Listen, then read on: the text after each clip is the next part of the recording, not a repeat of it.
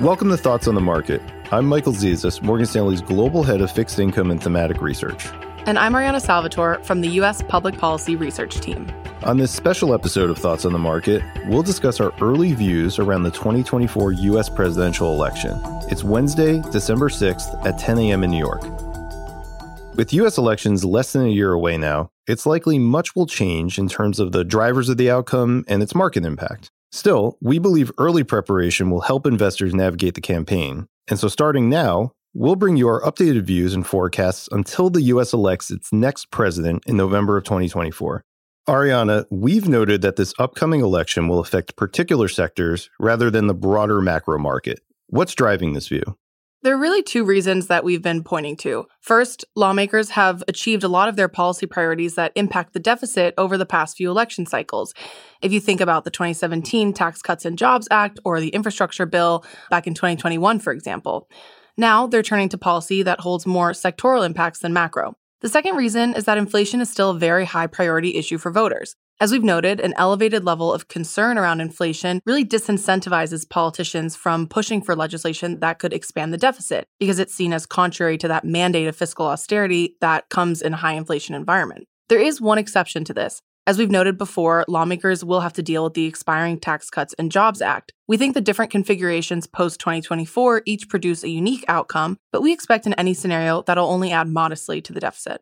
And digging into specific sectors, what policies are you watching, and which sectors should investors keep an eye out for in the event these policies pass? Following the election, we think Congress will turn to legislative items like AI regulation, energy permitting, trade, and tax policy. Obviously, each unique election outcome will facilitate its own level and type of policy transformation, but we think you could possibly see the biggest divergence from the status quo in a Republican sweep. In particular, in that case, we'd expect lawmakers to launch an effort to roll back, at least partially, the Inflation Reduction Act, or the IRA, though we ultimately don't think a full scale repeal will be likely. We also expect to see something on AI regulation based on what's currently in party consensus, easing energy permitting requirements, and probably extending the bulk of the expiring Tax Cuts and Jobs Act. That means sectors to watch out for would be clean tech, AI exposed stocks, and sectors most sensitive to tax changes like tech and healthcare. Mike, as we mentioned with this focus on legislation that impacts certain sectors, we don't expect this to be a macro election. So, is there anything that would shift the balance toward greater macro concerns? Well, if it looks like a recession is getting more likely as the election gets close, it's going to be natural for investors to start thinking about whether or not the election outcome might catalyze a fiscal response to economic weakness. And in that situation, you'd expect that outcomes where one party doesn't control both Congress and the White House would lead to smaller and somewhat delayed responses. Whereas an outcome where one party controls both the White House and Congress, you would probably get a bigger fiscal response that comes faster. Those are two outcomes that would mean very different things to the interest rates market, for example, which would have to reflect differences in new bond supply to finance any fiscal response, and of course, the resulting difference in the growth trajectory. All right, so keeping with the macro theme for a moment, how do our expectations for geopolitics and foreign policy play into our assessment of the election outcomes?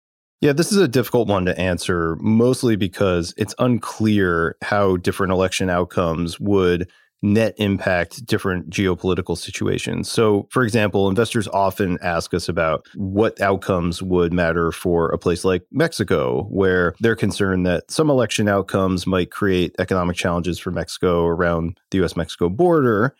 However, those outcomes could also improve the prospects for nearshoring, which improves foreign direct investment into Mexico. It's really unclear whether those cross currents would be a net positive or a net negative. So, we don't really think there's much specific to guide investors on, at least at the moment. Finally, Ariana, to sum up, how is the team tracking the presidential race and which indicators are particularly key to focus on? Well, recent history suggests that it will be a close race. For context, the 2022 midterms marked the fourth time in four years that less than 1% of votes effectively determined which side would control the House, the Senate, or the White House. That means that elections are nearly impossible to predict, but we think there are certain indicators that can tell us which outcomes are becoming more or less likely with time. For example, we think inflation could influence voters. As a top voter issue and a topic that the GOP is better perceived as equipped to handle, persistent concerns around inflation could signal potential upside for Republicans. Inflation also tracks very closely with the president's approval rating.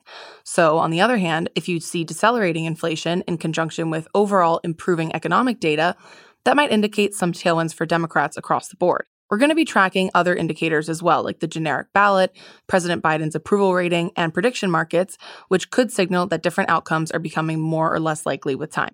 Ariana, thanks for taking the time to talk. Great speaking with you, Mike. As a reminder, if you enjoy Thoughts on the Market, please take a moment to rate and review us on the Apple Podcasts app. It helps more people find the show. The preceding content is informational only and based on information available when created. It is not an offer or solicitation, nor is it tax or legal advice. It does not consider your financial circumstances and objectives and may not be suitable for you.